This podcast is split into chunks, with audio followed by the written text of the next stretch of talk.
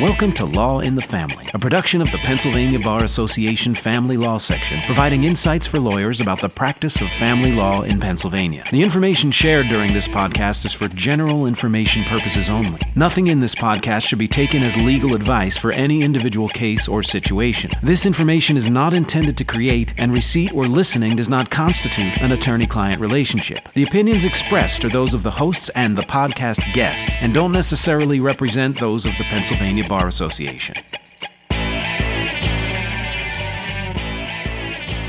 Hello, welcome to Law in the Family. I'm your host, Aaron Weems. With me is my co host, Anthony Hoover. And today we are welcoming Darren Holst.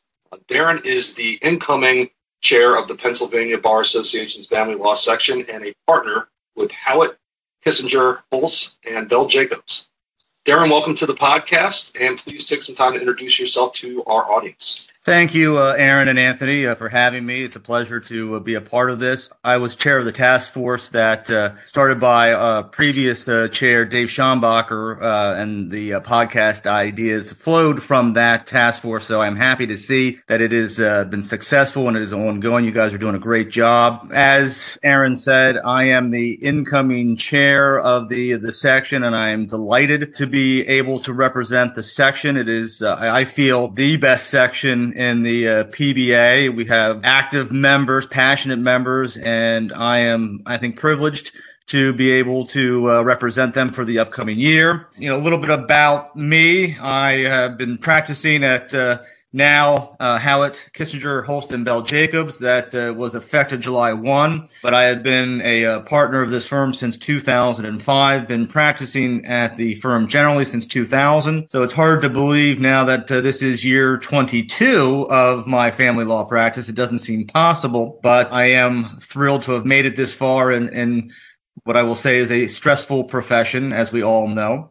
So a little bit about my year. I am looking forward to uh, continuing many of the uh, policies implemented by uh, our now immediate past chair, Helen Casale. Helen did a fantastic job in her year. One of the things in general that I think uh, that she did a great job with was creating a health and wellness committee to uh, try to assist us practitioners in being able to deal with the stresses that we uh, see day in and day out in family law practice. Uh, the practice of law generally is stressful, but I think uh, the practice of family law is even more stressful than the average litigant, or I should say, a practitioner of the law may experience.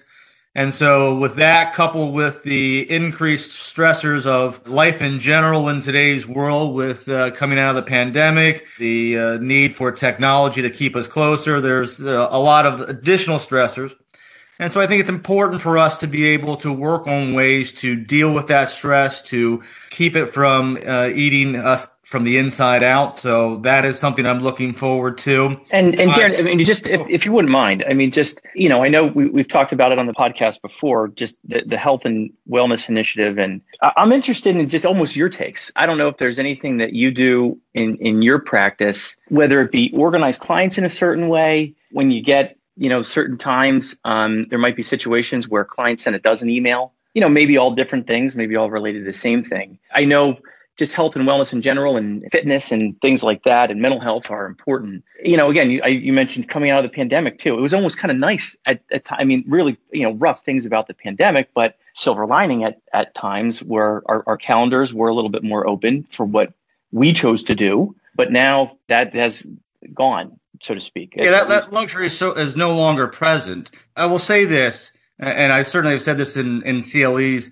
It starts first with managing expectations of clients, which is easier said than done. You know, how do we get some moments of calm in an otherwise jam packed, hectic schedule? I think it is important to have designated times each day, whether it's a half an hour over lunch or sometime mid afternoon, where you're able to get out do something that you enjoy. Like for example, certainly when the, the weather's nice, my office is a block off of the uh, the Susquehanna, so I really do enjoy taking part of my lunch down by the river, not in a van down by the river, but down by the river, um, and just walk in the river and, and getting some sunlight, some uh, nice uh, warmth, just to help me calm me uh, and get my thoughts collected. When I, dealing with emails, oftentimes I think it's important to, you know, if you if you get a flurry of emails at a time when you simply don't have the time to respond specifically, is maybe just quickly shooting an email back saying, "Hey, I got this. I won't be able to respond specifically until this point in time uh, today or tomorrow or whatever, just to let them know, and then set aside that time to you answer those emails rather than constantly stopping what you're doing, going and responding to emails because that's the temptation is great to do that. And sometimes you can't do that. That creates more stress when you're actually involved in something now and then all of a sudden you try to do something else.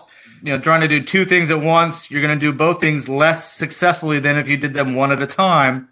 So that's something that I do try to do. And again, it's easier said than done. I'm certainly guilty of answering emails as they come in, and that can monopolize a good portion of your day if you do that rather than designating an hour of time to do that in mid afternoon or mid morning, whatever. I mean, I, will tell you, that's a, it's a great point because I think when it comes to both managing clients' expectations, but also the expectations of opposing counsel or colleagues, you know, I, I know that we're all busy, and I do think that even just saying, I got your email, I see it, I'll respond to it. When I get those, at least I, I think it, it buys a ton of goodwill on my part, knowing that they at least got something back to me. And I endeavor to do it I know people that are listening to this probably know that I'm not always great great at doing it, but I do endeavor to do it because I do think people then know that you saw it and you will try to get back to them as soon as possible. I think a lot of times when you when those emails go out into the ether and they aren't responded to, it ends up creating more anxiety for the sender.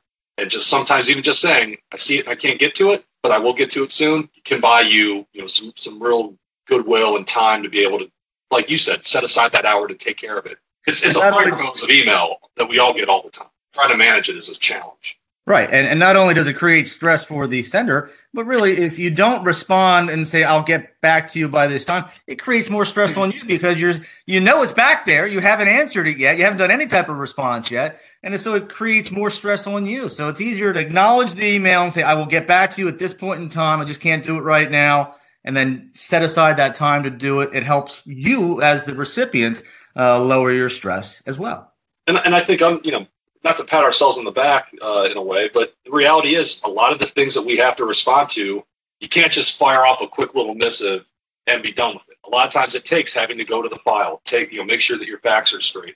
It's not as simple as as sitting in sit, sitting in the coffee shop responding to emails on your phone. It sometimes takes a little bit more substantive work that that it's not just a two minute email. Well, exactly. A, a, related issue, and I, I, find this funny. You know, sometimes clients will say, you know, why did it take you point two or, or 10 minutes to, to respond to my email? And I have to say, well, you asked me a specific question about your marital settlement agreement or your custody order. I had to go back to the file, look at it, and figure right. out what the language was, and come up with what the what the legal analysis is, and then put it on paper to you. So it's not just a one minute email; it is a one to two minute email plus five to six minutes of actually looking through the file to get the answer. It's the old sharpening the axe takes longer than cutting the tree. and that and that yeah, you're absolutely correct. And that is, I think, again, you t- I mean, you talked about stresses, Darren. I mean, one of the challenges of family law is so many of the decisions that are made throughout our cases have so much to do with discretion of the court, where this isn't tax law, where or other you know areas of transactions that this is this is the way it's done this is what's done in this situation and we're following a checklist. I mean just a lot of uh, the questions that are and it's challenge for our clients too. I mean that, that our clients have they're looking for a black and white answer. And a lot of times you're we're, we're giving our clients likelihoods. This is likely to happen. This is what i've seen before from this judge or from this hearing officer but there's no guarantee that this is going to happen again.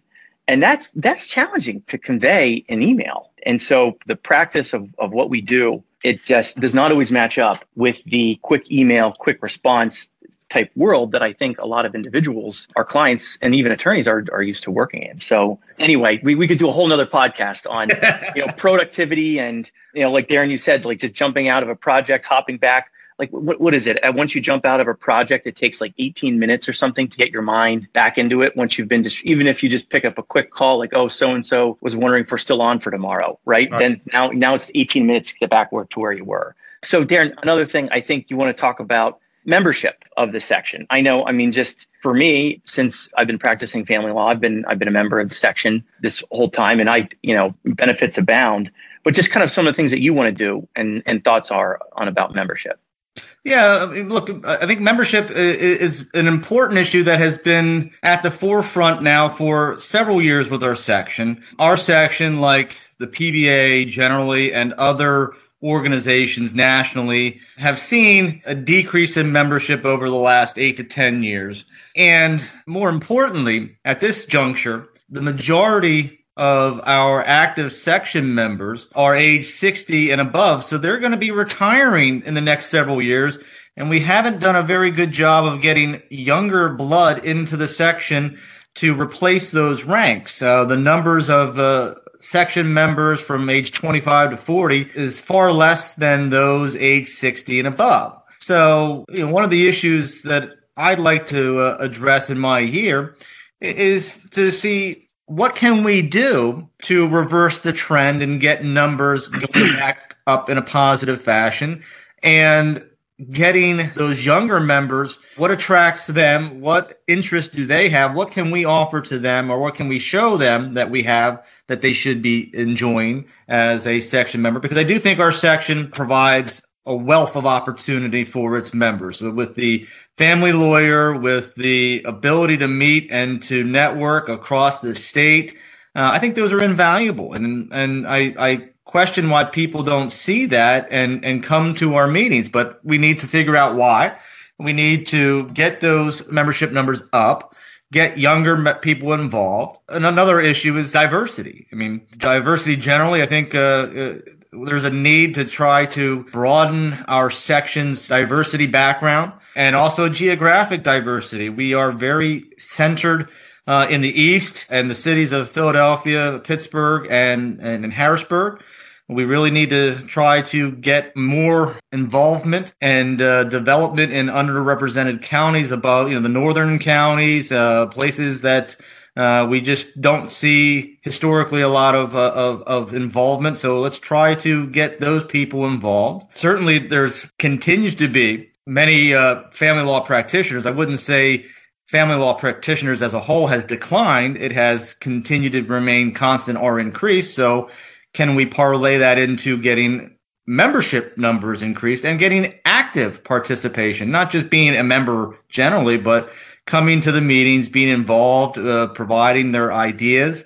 That helps us, you know, when we develop our CLEs, getting more perspective to uh, provide better products to the uh, section as a whole. So I think there's only an upside to getting more involvement across the state geographically, getting a more diverse section involved. So that's one thing I'm looking forward to. And it's not a new issue. This has been an issue that chairs over the last, like I said, over the last five to, to eight years, 10 years have been trying to tackle. So it's going to be a difficult issue. And it is important because for a number of reasons, one of which being just the, the exchange of ideas, because I feel like that whenever we have an opportunity to get attorneys or judges from counties that we don't typically see, you end up getting a new idea from them because everyone handles things differently. We all know that this is a very county specific type of practice, and what happens in one county may not be the same in another county. But it's amazing what you can draw from from those other places where you don't practice, where you might get a good idea that might apply to your case or a situation that you have. But I've always found the winter and the summer meetings have always been a great opportunity to hear those voices. And certainly there's a lot of people that are regulars on the on the CLE circuit, so to speak. But the one thing I've also found is that if people raise their hand and want to participate, there's always a good reception for it. And there's always a, people like yourself um, and Anthony that are going that who's going to be managing your programming. A little spoiler alert on that one, but um, there will be there are opportunities. And considering that the demographic of the section is skewing towards a retirement age, that just sounds to me like there's plenty of opportunity for younger attorneys to get involved and have their voices heard, get their names known. And, you know, I'd certainly be interested in seeing more people from, you know, from the corners of the state get involved and bring to these meetings their perspectives on, on how to practice family law. Yeah. And, and, and Aaron, I'm glad you brought that up. And yeah, thank you for Darren for asking me to help out with programming for this year. And, you know, that is a little bit of a self interest for the section where we, you know, we do want to hear ideas. I, I cannot tell you how many times that I've been in a section meeting and was listening to a CLE, maybe, you know, socializing, you know, with another family law attorney or judge. I hear how they handle an issue out in another county, and it, it was just a genius, genius idea that solved the problem in my case, solved a problem in you know maybe a county where I'm on a court relations committee, and I bring that idea to that county. No doubt in my mind that the financial commitment to go to the meetings and the time commitment, because it is, you know, we have 52 weekends a year, and we're asking to give up two of them, and that's a commitment. But there's no doubt in my mind that the value that I get out of it, where I meet a financial expert at a meeting, and you know the other expert I normally use is conflicted out. So rather than spending an hour on Google, two hours calling contacts, sending emails, two hours saved right there. I can bill on another matter and I have a relationship with someone. So there's no doubt in my mind that it's worth it, the effort and the expenditure in that regard. And I mean, again, just Aaron, you know, your thoughts you know, you've been at the firm the whole time. I mean, just I think our practice in general is staging for a transition in practice and firms, so to speak. Y- younger attorney here, Aaron and I, I guess younger in a sense. Not age, but well, maybe mentality. Somewhat. um, you know, I think there's a lot of professionals, I think in the next five years, five to 10, that are going to be retiring as attorneys. And I don't know if there are folks in private practice that are there to step in into those shoes. I don't know. Exactly. And, and as you said, I mean, the practice is ever evolving. And just in the in the time that I've been practicing, the the evolution of the practice to where we are now with more heavy emphasis on technology, I mean that's going to continue. There's always going to be a need for family law attorneys. The practice itself will change, evolve. We have an ethical obligation to maintain competency at, in technology as it develops and is implemented by our practice. And so there is a need, the, a need for the younger generation to uh, step into the shoes and, and to take over this section and other sections and, and to help steward the family law section into the, you know, the next uh, decade or several decades, next century, whatever. So, Darren, we're about here at the end. Any just kind of final words or, or any kind of sneak peek into anything else we got coming up this year? The final word is, as Anthony had indicated, he is uh, one of the co-chairs for programming. The other co-chair is my partner, Daniel Bell Jacobs. I would encourage anyone who has any ideas for programming to reach out to Anthony or to Daniel. They are always looking to, to hear from other people to get ideas for our programs. Sneak peek into the year. Uh, I think everyone knows winter meeting is going to be in Hershey in January at the, the Hotel Hershey. Summer meeting is going to be in New York, Lake George at the Sagamore. So while it is a long drive, it is a rewarding drive once you get there. It is a beautiful location. So I am hopeful everyone will uh, incorporate into their summer plans a trip to Lake George next July. I am looking forward to this year. I know, having talked to other past chairs, the year goes by in a blur, and while you have many things that you want to do, there's always something that's going to come up. Just like in the practice of law, you've got an agenda. Sometimes that agenda gets set aside, and you have to deal with uh, emergencies as they develop. Uh, so you have to triage, so to speak. But I am looking forward to the challenges of the year, and I do appreciate you guys putting me on your podcast. All right. Well, Darren, thank you so much. Thank you, all the listeners out there. And please keep listening to the All in the Family podcast by the Pennsylvania Bar Association. Thank you. Law in the Family is a production of the Pennsylvania Bar Association Family Law Section. To learn more or to join the section, visit the Pennsylvania Bar Association website at pabar.org. And be sure to follow us on Facebook, LinkedIn, and Twitter. And to catch up on every episode, join us at anchor.fm slash law in the family. A reminder that nothing in this podcast should be taken as legal advice for any individual case or situation. This information is not intended to create an attorney client relationship. The opinions expressed are those of the hosts and the guests and don't necessarily represent those of the Pennsylvania Bar Association. Thanks for listening and tune in for future podcasts.